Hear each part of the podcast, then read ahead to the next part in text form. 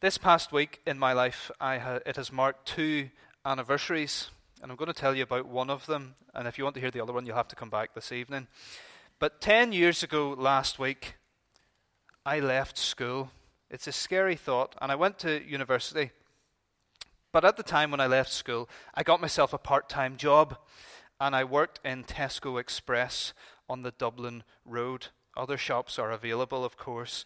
It wasn't very glamorous, but the Dublin Road was a really interesting place to work because of all the different sorts of people you got coming in.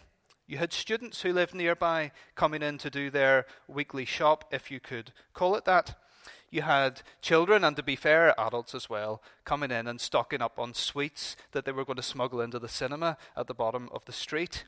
You had people coming in on a night out, and then you just had people coming in who were locals who lived there. I don't know if you know the building, but it's on the bottom floor, and above it there's a whole block of apartments, and behind it there are several rows of houses, eventually leading back out onto the Donegal Pass. And I'll never forget the evening a local woman came in and said to me, Excuse me, son, do you sell maps? And I thought to myself for a moment, and I thought, Yes, we do. So I took her, and I took her to the end of this little aisle where we sold maps. There was a there was a road map of Northern Ireland. There was a, a Great Britain, a road map of Great Britain. I think an RAC one. It wasn't a great selection, but for a small shop, it wasn't bad. It was all we had. And this woman just started to laugh at me. And she was bent over double, and she couldn't even get any words out because she was laughing so hard. And I, I thought, what on earth is wrong? And I know some of you are there already. But she said, No, not maps. Maps. I've spilt something on my kitchen floor and I need to map it up. Maps and buckets. Where I come from, we call that a mop. But where she comes from, you call that a map. And I suppose that's fair enough. But it's really important in life sometimes to have clarity about words and about what words we're saying and about what words mean, or we can end up in a bit of a pickle. I wonder do you think you know what the word worship really is and what it means? I think it's a word that we use very often and we think we understand it. But somebody who I was reading this week says it's really a very slippery word. It's a word that we find hard to actually define. What does it actually mean to worship God? How should we do it? Lots of people in this world think they are worshipping God, but are they? People ask us, well, where do you go to worship? And by that they mean, where do you go to church? And then maybe somebody will come out of church and say, well, that, that was a great time of worship this evening. And by that they probably mean that the singing was uplifting.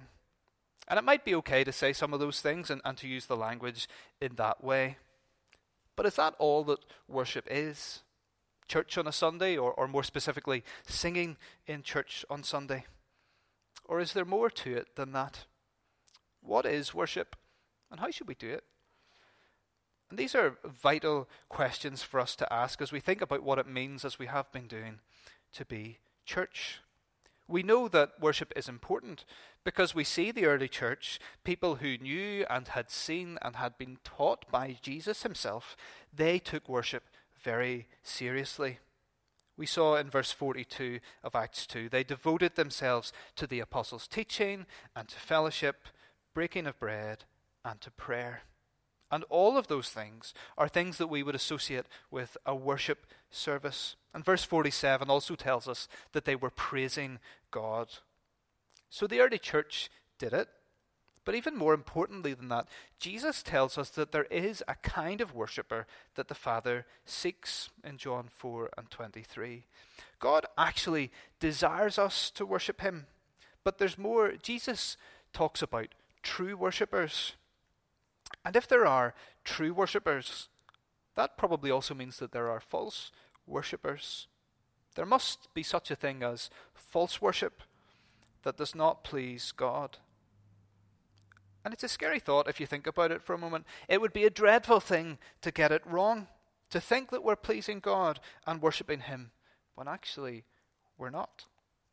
And the only way to avoid that is to find out what God says by turning to His Word, the Bible. And, and, that's what I want us to do this morning. And I don't want you to take my word for it. You can look at what I'm saying from the passages that we've read this morning, because this is a very important subject. We read some words from Psalm 105 way back at the start of the service, which talk about worshipping God. And it says that as we do that, we glory in His holy name. John Stott, speaking about those words, has said that worship, therefore, is to revel in God's goodness. We glory in his name, and in the Old Testament context, his name also tells us something about his character and who he is. So to glory in his holy name is to praise and serve him with all of our being.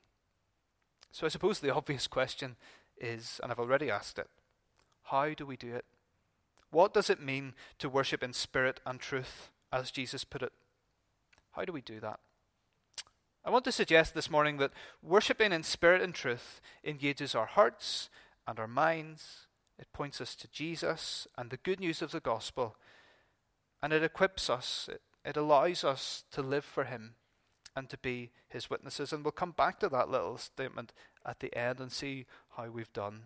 Worship in spirit and truth engages our hearts and our minds, points to Jesus and the gospel, and equips us to live for Him and be His witnesses. And so, the first thing I want us to think about this morning is that true worship is about Jesus. True worship is about Jesus. Jesus said to the Samaritan woman, A time is coming, and it more literally says, An hour is coming, and has now come when true worshippers will worship the Father in spirit and truth. They are the kind of worshippers the Father seeks. And that little phrase talking about the hour or the time, as the NIV has it, it occurs several times in John's Gospel, but it always, always refers to Jesus' death and what followed it. Jesus was talking to this woman about the decisive moment at the cross when a new age would be introduced. The hour changes everything. On the cross, Jesus dealt with the great barrier that cuts us off from the Father by taking the punishment for our sin on himself. And because of that, we can enter God's presence. We can be God's friends. We can worship him. Someone has said it like this The whole purpose of God in sending his Son to die and rise and live and be at the right hand of God the Father was that he might restore to us the missing jewel of worship that we might come back and learn to do again what we were created to do in the first place to worship the Lord in the splendor of holiness. Do you want to worship God? Jesus says to this woman and to us that you don't have to go to a specific building or place. That's what she thought. Yes, there is a need to come together in worship, and that's crucial, and we'll think about that in a moment, and it's what the early church did.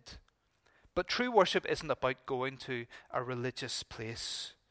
If you want to worship God, you must come to Jesus, the one who said to the woman that he was the one who would give living water. True worship is impossible if you don't. If you want to worship God, you must come to Jesus and, and recognize what he has done for you and worship him as your Lord and Savior. Fundamentally, if you want to worship God, you must come to Jesus. And that's why true worship is also spiritual. True worship is spiritual. It's not a, a plain, sort of meaningless ritual. Yes, we sometimes do things and we kind of do the same thing every week, but it should never become meaningless to us. It should engage our hearts. It's a spiritual activity. And it's a spiritual activity because it begins with trusting in Jesus, which is only possible when the Holy Spirit works in our hearts points us to our sin, and then points us to Jesus. And so true worship is supernatural. It's not something that we can come to by ourselves. We need God's help by His Spirit, just like when we believe for the first time, to worship Him properly. Simply put, if our hearts aren't in the right place, then we're not truly worshipping God. We see it several times in the Old Testament when God's people knew what to do and they were doing the right thing, but their hearts were in the wrong place. And God could see their hearts. Listen to this from Isaiah 29. The Lord says, These people come near to me with their mouth and honor me with their lips, but their hearts are far from me. Their worship of me is made up only of rules taught by men. And so, as we worship, in many ways, the style isn't important at all, and I don't want to get caught up in a discussion about that this morning. But what is important is that our hearts are engaged, and so we need the Holy Spirit to point us to Christ as we worship. But as well as our hearts, the Spirit also engages our minds.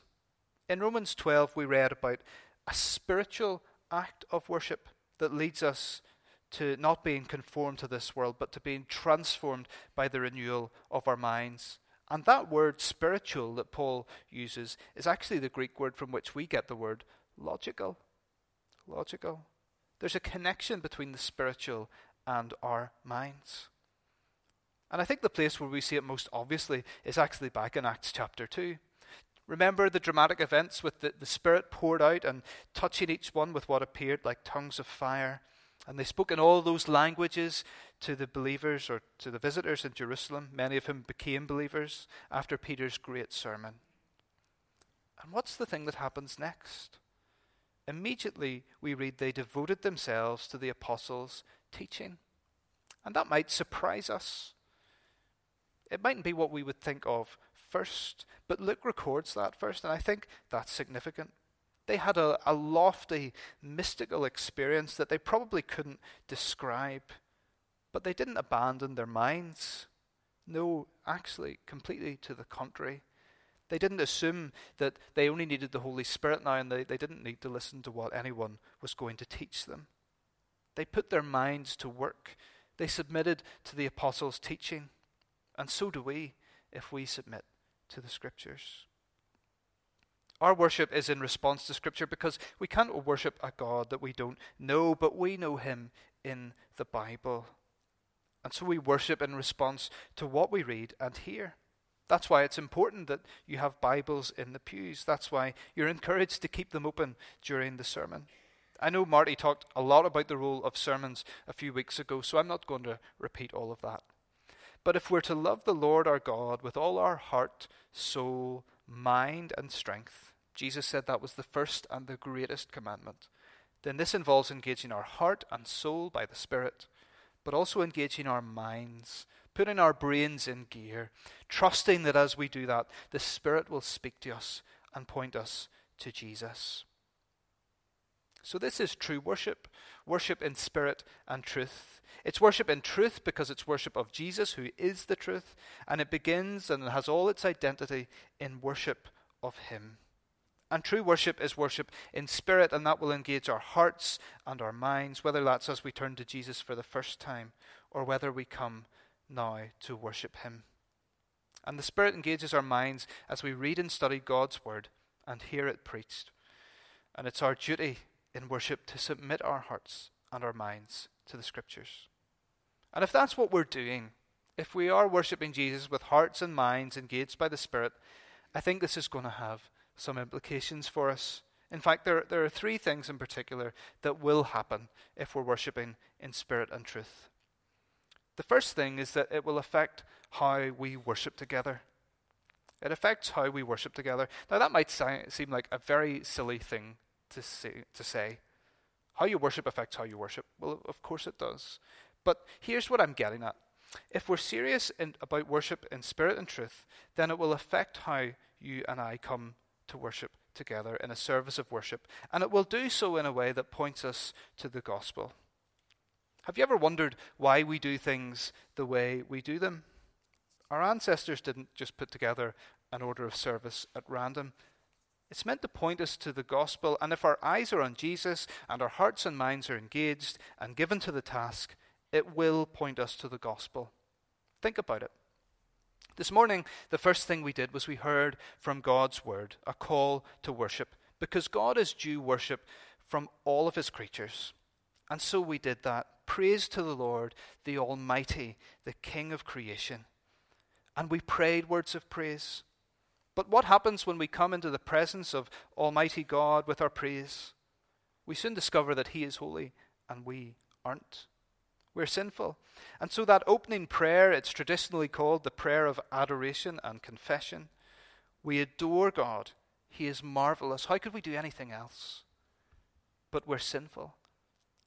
His glory shows us that we're sinful, and so we have to confess our sins before Him and plead for His mercy. Then we hear God's word again, whether it's in readings or as it's in the sermon or even as it's to the children. We hear the gospel. No matter what part of the Bible we're reading from, and our Sunday evenings have been great in showing us this, we know that we're being pointed to Jesus. And we hear again about how Jesus' death on the cross has paid the price for our sins so that we can be brought back to God. And we respond. We respond in singing. We respond in giving of our money, giving of our lives and our possessions to Him, declaring Him as Lord of all that we have and all that we are. And we know that by trusting Him, we have an advocate in heaven, one who is interceding for us. So we also respond with our prayers of intercession. That's part of our response to the word. And then at the end of the service, we receive God's blessing as we go out to serve Him and serve one another and be His witnesses. The church I grew up in did it strictly in, in, that order. The sermon was actually quite early on, so that the offering and the intercession came as a response to that. The order isn't crucial, though, but it's important that we do understand what we're doing. Called to worship realizing and confessing our sin, hearing the word and the good news of what Jesus has done, and then responding to it and being sent out with God's blessing as we live in this world and wait for Christ's return. It's the gospel. We're acting out the gospel week by week as we come here. Our service points us to it. And if we're worshipping in spirit and truth, we'll see it and we'll be blessed by it. Friends, I know that it's easy to come here and go through the motions. I'm not pretending that it doesn't happen to me when I'm sitting where you're sitting. You come in here on a Sunday and you have other things on your heart and on your mind, and you're distracted by him, by them. Thoughts pop into your head, thoughts that have absolutely nothing to do with what we're doing here. For me, I think it's because I've spent all morning running after the children, and it's the first time I have an opportunity to sit down and I think, oh, I must do such and such. I must remember to contact so and so. Nothing to do with what we're doing here. But if we engage our hearts and our minds and look to Jesus, then we will see the beauty of his gospel in our service. Secondly, worship in spirit and truth will empower us to live for him. Worship actually affects how we live. True worship is not just expressed in church on a Sunday, but is accompanied by how we live our lives. It's a theme throughout Scripture. Back to Isaiah, this time chapter 1, God says that He's had enough of burnt offerings and that the Israelites' worship isn't acceptable to him. He even uses the word detestable to describe it. Why is it detestable to him? Because they haven't cared for the oppressed, they haven't cared for the widow or the fatherless. True worship is always reflected in how we live. Paul said in Romans 12 and verse 1 Therefore I urge you, brothers, in view of God's mercy, to offer your bodies, offer everything as living sacrifices, holy and pleasing to God. This is your spiritual act of worship. Paul is saying that part of our worship, if you like, connected to worship, is what we do with our bodies. We're to love the Lord our God with all our heart and soul, yes, and our mind, yes. We've thought about that. But also with all our strength. How we live. Every time we resist temptation, every time we tell somebody about Jesus, every time we put prayer before that other thing that we were going to do. These are all results of worship. In a sense, all of our life is worship. Now, I'd want to be careful in saying that all of life is worship, but setting aside time like we're doing now as God's people to worship Him is still crucial. We should never say, well, all of life's worship, so I don't need to come to church. There's no point. Hebrews 10 says, Let us not give up meeting together as some are in the habit of doing, but let us encourage one another, and all the more as you see the day approaching. Because we know that's what we were created for. We know in that day we'll be part of a great multitude worshipping Jesus. We should come together and worship Him. Maybe a better way of thinking of all of life as worship is like this God's people are commanded in Scripture to come together and worship Him. And as they do so, they're encouraged and strengthened then to go out and live their lives for Jesus Christ. I think that's why the Apostle Paul put it this way in Colossians 3. In verse 16, he talks, if you like, about the worship service. Let the word of Christ dwell in you richly as you teach and admonish one another with all wisdom, and as you sing psalms, hymns, and spiritual songs with gratitude in your hearts to God. Bible based worship together, the word of Christ dwelling in us, is crucial, but it flows out into the next phase of our lives. Verse 17, then he says, Whatever you do, whether in word or deed, do it all in the name of the Lord Jesus, giving thanks to God the Father through him. True worship will affect how we live by strengthening us to live lives which through and through honor Jesus Christ. Then, thirdly, and more briefly, true worship will enable us to be witnesses for Jesus Christ. Did you notice the last sentence in our reading from Acts 2? What's happening in this worshipping church? The Lord is adding daily to the number of those being saved. Now, if I was to start on this, it would be a whole other sermon, and don't worry, it's coming your way in two weeks' time from Marty when we're thinking about being an evangelizing community. But sufficient for now just to say this these things are connected.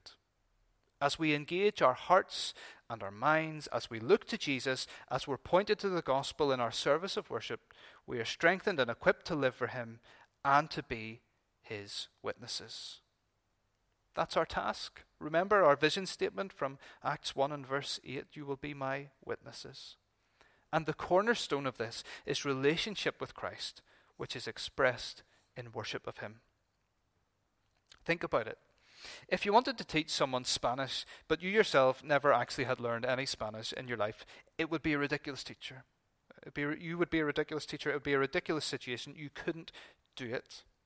Or if you learned Spanish some years ago but hadn't spoken a word of it in 10 or 15 years, you wouldn't be a very good teacher either because you'd have forgotten things. You'd be a bit rusty. You need to be actively practicing, actively learning to be able to teach someone else. And so it is with being witnesses for Jesus. You won't win anybody to be a true worshipper of Jesus Christ if you are not worshipping yourself in spirit and truth. What is worship?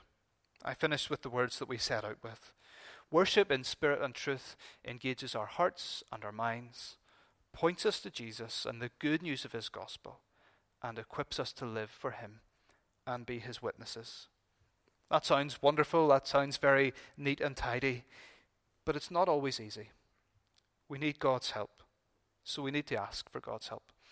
Let's do that as we close. Let's pray together. Father, we give you praise that because of what Jesus has done, we can worship you in spirit and truth. Thank you for the cross. Thank you that the curtain in the temple was torn from the top to the bottom in two. Lord, thank you that we can come into your presence to worship you. Lord, as a body of your people here, we pray that you would help us to do that in spirit and in truth. Lord, Sunday by Sunday as we meet together, would you move by your Holy Spirit through your word? Lord, would you engage our hearts and our minds? Help us to worship you so that we can live for you and tell others about you too. Lord, we pray this for Jesus' sake. Amen.